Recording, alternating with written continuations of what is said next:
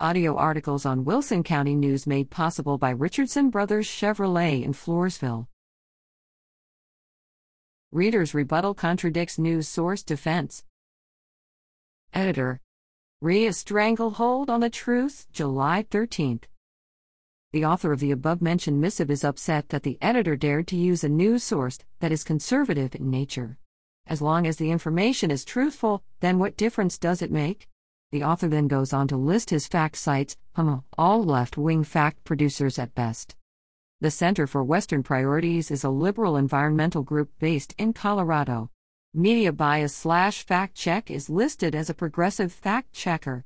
The Columbia Journalism Review described media bias slash fact check as an amateur attempt at categorizing media bias and characterize their assessments as subjective assessments that leave room for human biases or even simple inconsistencies to creep in.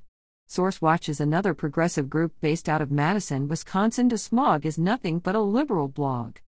The author likes to lambaste the editor for her news sources, but then uses liberal biased sources himself. To paraphrase Shakespeare, he thinks the author doth protest too much.